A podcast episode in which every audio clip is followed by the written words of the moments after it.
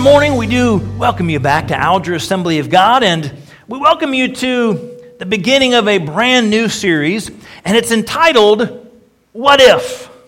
Anybody ever had one of those what if moments? What if moments tend to be where we, we look back. We look back and we say, oh, what if? Or if only. If you were rooting your team on yesterday and your team would have lost, you would have had a whole bunch of those what if moments. What if the kicker would have made the field goal? What if there was not that interception? What if, what if, what if? For our teams, for the most part, represented today, it's the opposite team. It's, it's the, the teams that we defeated who are asking those what if questions for Ohio Buckeye, Ohio State Buckeye fans uh, defeating Penn State. Uh, that call that they did on fourth and five, uh, I hear many people saying, What if? Are you, are you kidding? What kind of play is that? Many times in our minds, we, we look at our lives and we look back and we think, What if? Or if only. This isn't necessarily one of those kinds of series. It's not looking back to the past to say, what if? It's not looking back to the past to say, well, if only you would have done something different. How many of you know we can't go back to the past? We can't go and change the past, but we can change our future. We can make decisions that will impact our tomorrows and our future. So, we're going to be looking at a number of ifs from Scripture.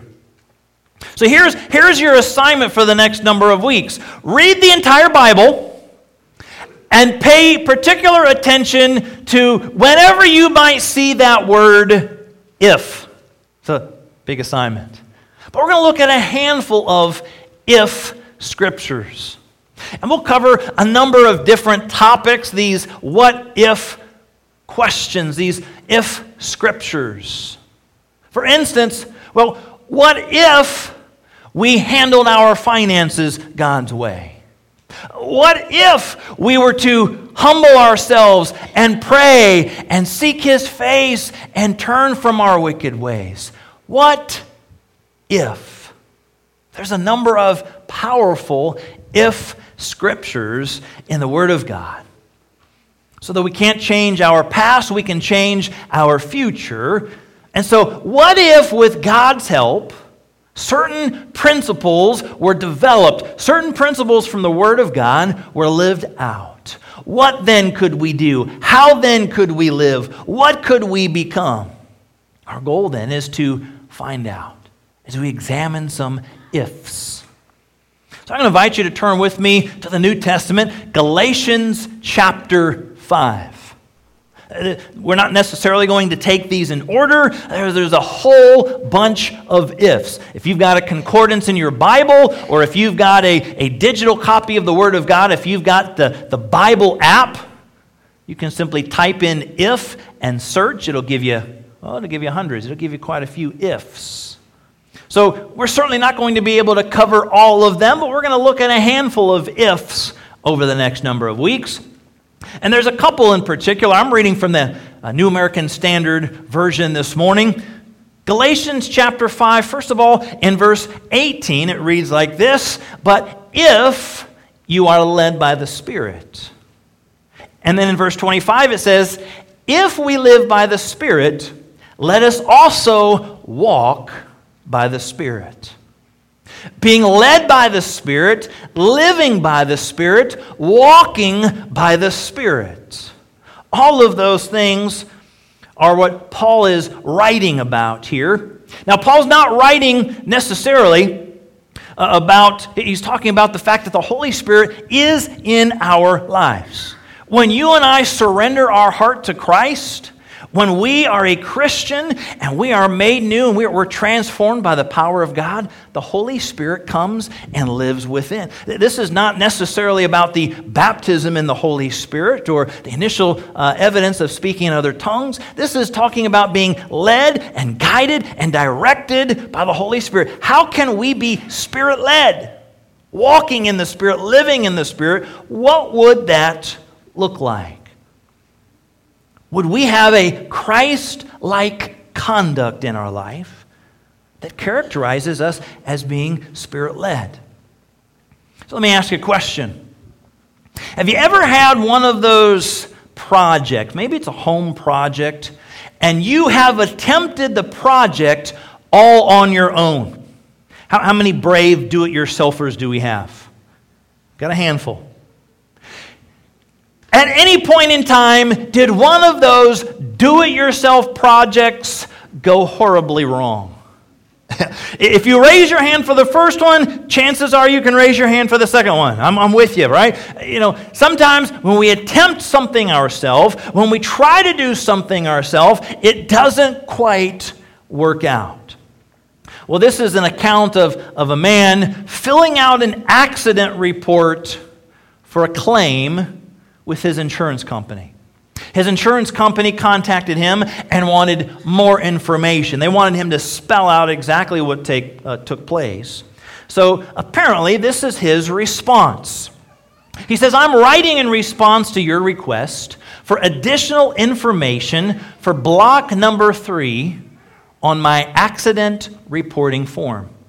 I originally put poor planning as the cause of my accident. You said in your letter that I should explain more fully, so I trust that the following detail will be sufficient.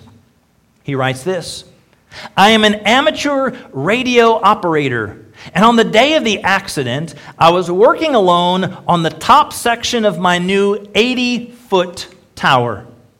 Right off the bat, that would not be me, 80 foot in the air. I'll leave that to someone else. But he was trying it.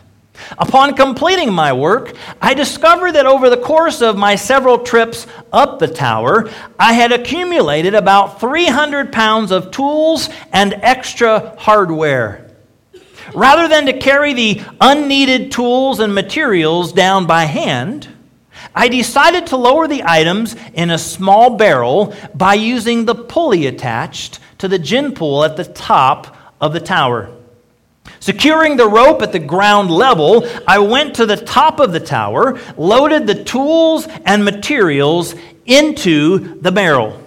Then I went back down to the ground and untied the rope, holding it tightly to ensure a safe and slow descent of my tools 300 pounds of tools. You will note in block 11 of the accident form that I weigh only 155 pounds. Due to my surprise of being lifted off the ground so suddenly, I lost my presence of mind and forgot to let go of the rope. Needless to say, I proceeded at a rather rapid rate of speed up the side of the tower. 80 foot tower. In the vicinity of the 40 foot level, I met the barrel coming down. This explains my fractured skull and broken collarbone. Slowed only slightly, I continued my rapid ascent, not stopping until the fingers of my right hand were two, duck, uh, two knuckles deep into the pulley. Fortunately, by this time, I had regained my presence of mind and was able to hold on to the rope in spite of my pain. At approximately the same time, however, the barrel of tools hit the ground and the bottom fell out of the barrel. Devoid of the weight of tools, the barrel now weighed approximately 20 pounds. I refer you again to my weight in block 11. As you might imagine, I began a rapid descent down the side of the tower. And in the vicinity of the 40 foot level, I met the barrel once again, this time coming up. This accounts for my two fractured ankles and lacerations of my legs and lower body. The encounter with the barrel slowed me enough to lessen my injuries when I fell onto the pile of my tools where fortunately only three vertebrae were cracked. I am sorry to report, however, that as I lay there on the tools, in pain, unable to stand, and watching the empty barrel 80 feet above me, I again lost my presence of mind and let go of the rope. Sometimes what we think is a good deal, we think is this great idea, is a not so good idea. Sometimes when we try to do everything on our own, we're not able to. And so Paul is writing to the Galatians about not doing it all on our own. Let us be led by the Spirit. Let us live according to the Spirit. Let us walk in the Spirit and not do things in, of, in and of our own strength. We talk about letting the Holy Spirit lead, the, the leading of the Holy Spirit. The leading of the Holy Spirit, it's not so much like a pace car at the front of a Daytona 500. Uh, sometimes that's kind of the, the, the mental picture that we get. You know, this race where these incredible vehicles that travel 200 miles an hour, you know, turn left and then turn left and then turn left again. But they go really, really fast in circles. But when they start the race and, and after accidents and things, they place a pace car there. And that kind of gets them up to speed. And they follow the pace car. And at some point, when they're up to speed, the pace car kind of veers off to the side and the race continues. Many times we think that this leading of the Holy Spirit is kind of like that. The Holy Spirit, we think, is, is kind of like that pace car in front of us, and we're, we're following. We're going to let the Holy Spirit lead. But unfortunately, many times we just can't wait for the Holy Spirit to get out of the way so we can rev our engines and just go where we want to go. That's not necessarily the, the greatest picture of following the leading of the Holy Spirit. It might be apt to consider it more like a locomotive leading and pulling this train behind it. Yes, we are following alongside, we are following behind, but the Holy Spirit is leading and guiding and directing. Paul's saying, let's live and be spirit led. Live in the Spirit, walk in the Spirit. So that is the question this morning. The what if question is what if we truly lived spirit led? Uh, we talk about being spirit led. We talk about following the Holy Spirit. We talk about being sensitive to the voice of the Holy Spirit. As a Assemblies of God denomination, a Pentecostal denomination, we believe in the Holy Spirit and the baptism of the Holy Spirit, the leading of the Holy Spirit. But what would happen if we truly were led by the Holy Spirit? So we're going to look at a little bit more of this passage from 13 towards the end of the chapter and examine that in a little bit more detail to discover a number of things that no doubt would take place if we were truly spirit led. Let's take a look at verse 13. If we truly lived spirit led, we would serve others. Verse 13. For you were called to freedom, brethren.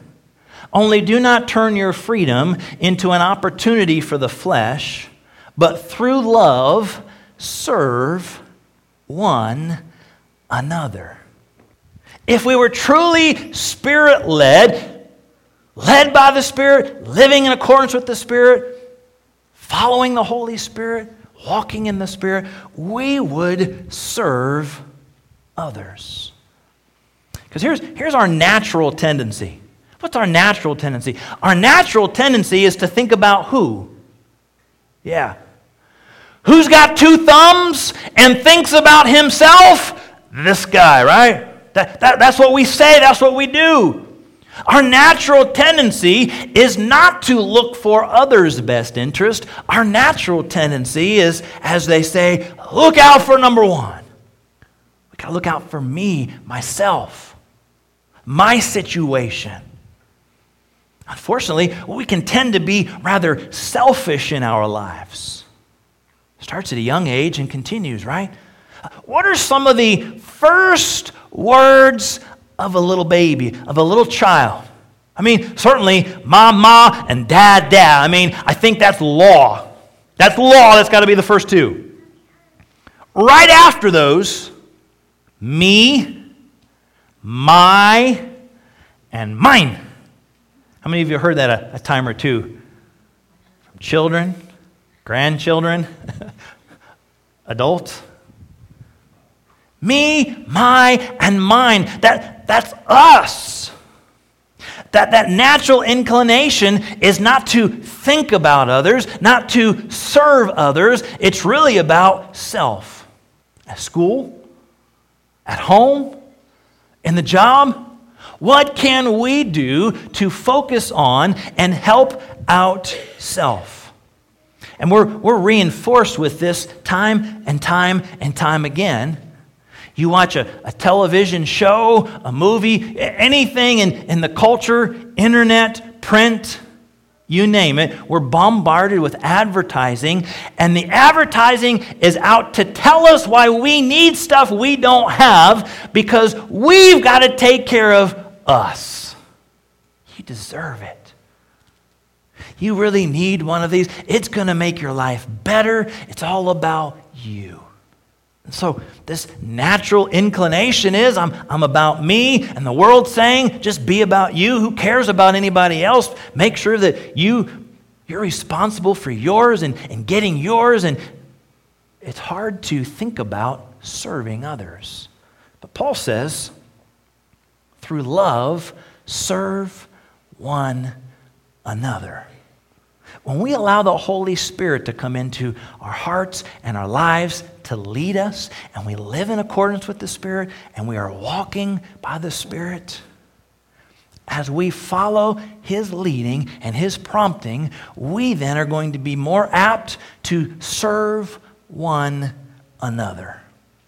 We'll find ways to bless others and maybe give people heart attack in the, in the process. To look out for others rather than self might cause some people to go, Whoa, that's, that's crazy. What are you doing? A student serving others rather than all about themselves in the classroom. An employee in the workplace looking how they can serve and be a blessing to others rather than all about me, myself, and mine. A family member. You name it if we're going to be led and guided and directed by the Holy Spirit, we will be individuals who will serve others. If we're truly spirit led, as opposed to following self, we're going to serve others. Secondly, as we continue, verses 14 and 15, if we're truly spirit led, what we're going to do is we would love others. Verse 14 and 15 For the whole law is fulfilled in one word, in the statement, You shall love your neighbor as yourself. But if you bite and devour one another, take care that you are not consumed by one another. See, it's not only that we would serve one another, but that we would love one another. How many of you know there's a little bit of a difference it's a little bit of a distinction. We might be more apt to serve one another versus loving one another. It's a little easier to do something nice for someone we don't like and then go back to not liking them and not loving them. I'm, I'm doing this for you in the name of Jesus, and grumble and leave. It can be a little easier to serve but to go that step further and not just do something and stop, but to love. In fact, as it says, to love your neighbor as yourself, that, that's, that's pretty high. Because we know we love ourselves quite a bit. We take care of self. We look out for self. And so not only are we just to serve others, but to love others challenge. We might put up with briefly helping somebody out, but to love them? I mean, really, Pastor Mark, do you know what they said about me? Do you know what they did to me? Do you know that face that they made when I did? We've, we've got it all mapped out, right? All the stuff from the past, all the stuff from the present, all the stuff we imagine they're going to do in the future. We've got all the answers for why we can't and shouldn't and won't love someone. And yet, Paul, he's writing We've got the Old Testament that has all kinds of incredible teachings. We've got the Ten Commandments. Then Jesus writes and he talks about loving the Lord your God with all your heart and soul and mind and strength and, and loving your neighbor as yourself. And Paul's trying to boil it down. He says, you can pretty much just say, it comes down to loving others. How are we at doing that? Well, if we're spirit led, Spirit guided, Spirit directed, we're following His leading.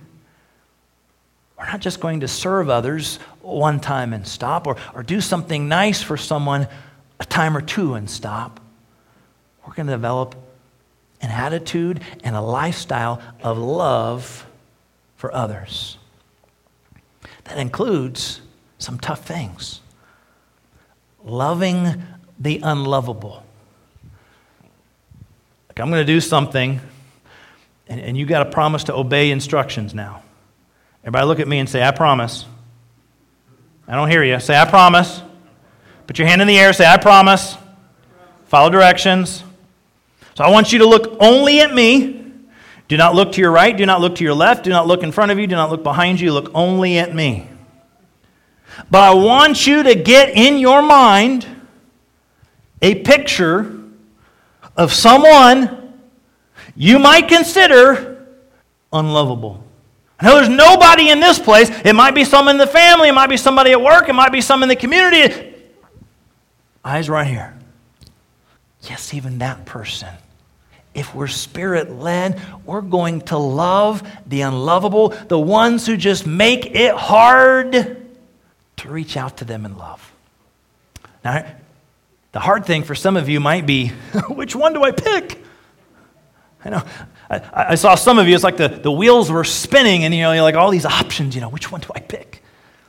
But for spirit led, if we're following the, the leading and the, the direction and the guidance of the Holy Spirit, we're going to love even that person or even those individuals. Holy Spirit's power and help to do so. We'll love the unlovable. We'll love what some might consider to be the outcast. There's individuals who are not necessarily part of the group, part of the circle.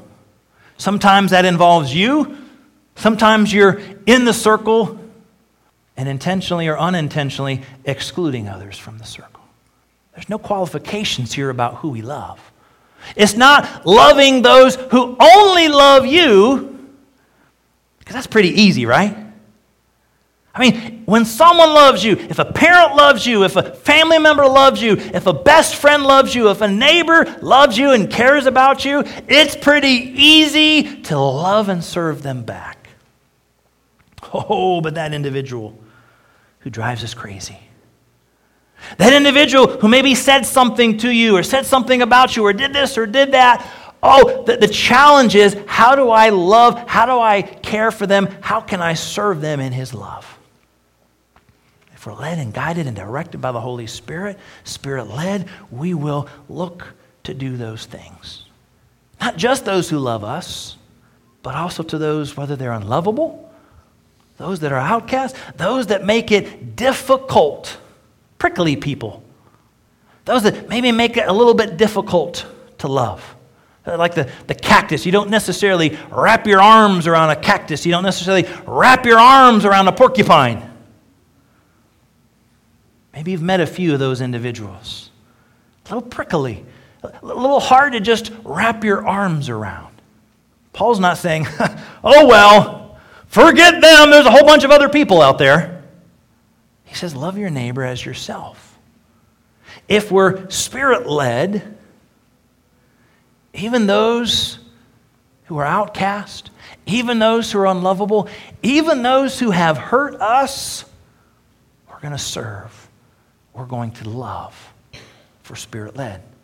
We continue.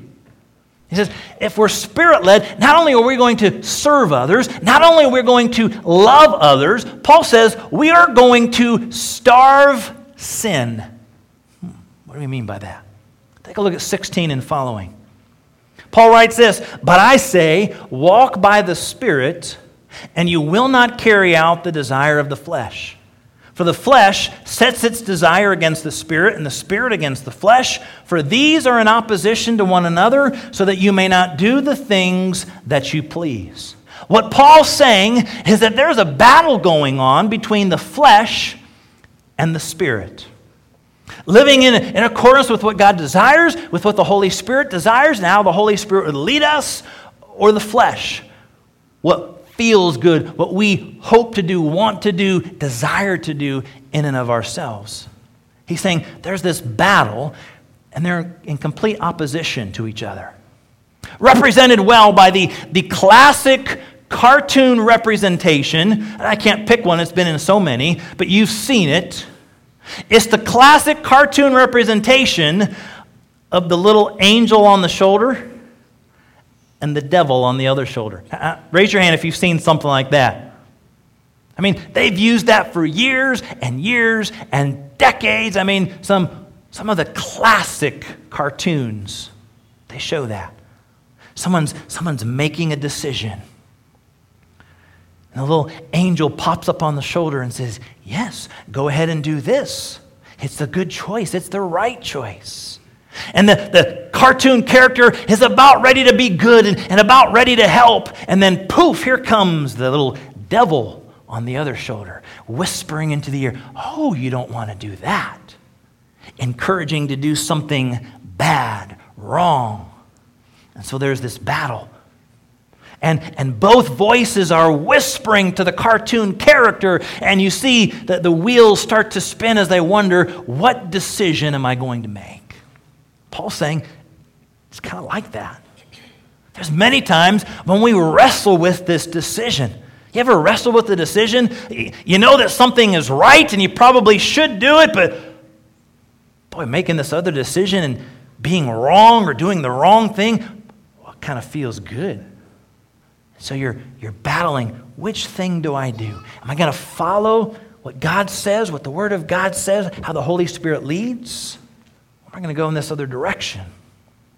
Many times we want to follow God, but our flesh, our own desires, our own wants, needs, lusts, whatever you call it, kind of lead us in this other direction. You can't do both. You can't have a foot over here that says, I choose to be spirit led and I choose to follow God, and then put this other foot over here and say, but I choose to do my own thing. I choose to follow the flesh. You've got to make a choice. It's one or the other, it's not both. I mean, trying to do both, I mean, that's just as crazy as being a Buckeye fan and a Team Up North fan. Just ludicrous, right? You can't root for both. Unless one of them is playing the team that you hope to, you know, defeat. I mean, there's all those little, little, little minute details that we write in. But the basic premise you like a team, you don't like this other team, you tend to not like both. And yet, we want to try to straddle the fence. We want to do the things that please God, honor God, follow the Spirit's leading. But when it suits us, when it feels good to us, when there's other things that, that seem like they would benefit us, we skip the Spirit's leading and move over here to the flesh to what we want to do. And Paul says they're battling, they're, they're warring. The flesh is against the spirit, the spirit's against the flesh. They're in opposition. And we, we often try to do both, but we don't succeed. Verse 18, he says, If you're led by the Spirit, you're not under the law. But he writes these things. Now, the deeds of the flesh are evident now, quick note he has a he has a, a, list here, and it's quite a bit. It doesn't mean that these are the only things, but he's giving a whole bunch of things that are fleshly, that are sinful, that we ought not to do.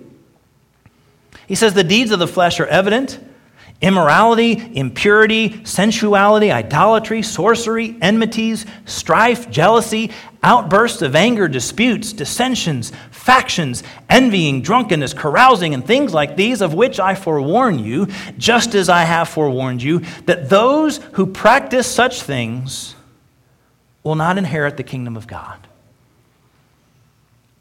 He said, You've got to make a choice. Are you going to follow the flesh or are you going to follow the spirit? Here's a handful of things that are fleshly, that are sinful, that we ought not to do. But isn't it interesting? Anytime you look at lists, aren't you a little intrigued? Because we look at this and we think, oh, immorality? Yeah, there's, there's just rampant immorality and, and all kinds of relationships and, and all kinds of, of uh, situations. Immorality, idolatry, yes, those are bad. And then we read, and there's things like jealousy, envying, anger. And maybe we look at those and, and we kind of like some of those. And, and so we say, well, well, some of those aren't too bad. I mean, you know, Paul really meant the, the bad ones, you know, but, but these little ones over here, they're okay. Sometimes there's, there's pet sins, right? We, we can be pretty good at things where the things that we don't, we don't wrestle with, the challenges that, that we don't wrestle with, oh, those are big sins and bad sins, and anyone who does those is going to hell. But my little sins over here that really aren't that bad, I'll just kind of keep to myself. Paul's not saying these are the only sins. He's saying here's a handful of ways that, that sometimes we get caught up in the flesh, and rather than living according to the Spirit, we take part in some of these things. And it's fleshly. What he's saying is we've got to make a choice. We've got to choose godliness. We've got to choose to walk in accordance with the Holy Spirit. And that means to starve sin. Starve sin. Came across this story. It's, a, it's an old American Indian uh, tale. Kind of one of those just stories kind of passed on from generation to generation. Uh, maybe not necessarily something that happened, although it could have, but it's one of those kind of little meaning stories that's been passed on generation to generation. Recounts the story of a chief telling a gathering of young braves about the struggle within. He says it's kind of like two dogs or kind of like two wolves fighting within inside of us. There's one good dog, one good wolf who wants to do right. And there's a, another dog, another wolf inside of us that, that desires to do wrong. Sometimes the good one seems stronger and right is winning. But sometimes the bad dog, the bad wolf, is stronger, and so wrong is winning. The young brave asks the chief, So then, which dog is going to win in the end? His response? The one that wins in the end is the one you feed. The one you feed. What are we feeding in our lives? Are we starving sin? Are we eliminating the, the input of sin into our lives and feeding godliness, feeding goodness, feeding the things of the Spirit? That's what's going to build us and strengthen us in our faith. So, starve sin, choose God, choose the Spirit, choose the things of Him. Which one are you feeding? How do we feed the right one? A couple great ways certainly are the Word of God and prayer. Feed our lives, feed our minds, feed our hearts with the Word of God day after day after day. Read, learn, study, memorize, live it out. Get into God's Word in prayer. You can ask Him for help, guidance, strength. Allow Him to to reveal sin in our lives, make that clean and clear and evident, and receive that godly desire of following after Him, starving the sin and following after Him. Finally, this morning, as we close out the chapter and close out our morning, If we truly were spirit led, we're going to serve others, we're going to love others, we're going to starve sin, and we're going to produce fruit. Familiar part to the end of chapter 5 reads like this But the fruit of the Spirit is love, joy, peace, patience, kindness, goodness, faithfulness, gentleness, self control. Against such there is no law. Now, those who belong to Christ have crucified the flesh with its passions and desires. Verse 25 again. If we live by the Spirit, let us also walk by the Spirit. Let us not become boastful, challenging one another, envying one another. He says, if we're going to be spirit led, if we're going to follow the leading and guidance of the Holy Spirit, we will produce fruit. These are qualities of things that should be evident in our lives. If Christ has cleansed and saved and forgiven, and we've desired to follow the leading and the nudge of the Holy Spirit, we will be developing this in our lives. Now, it's not something we can form, we can't fashion it ourselves. The Holy Spirit does that work and produces it. But we're going to be allowing the Holy Spirit to produce this fruit in our lives. These aren't options to pick and choose. How many of you got picky eaters in the house? You go out to eat and something, oh, none of this, extra this, none of that, you know, uh, no salad, give me double fries. This isn't where we pick and choose and we look through the fruit of the Spirit and say, well, I'd like a double dose of love but I don't want any of that self control because I ain't got none anyway. We don't go through and pick and choose.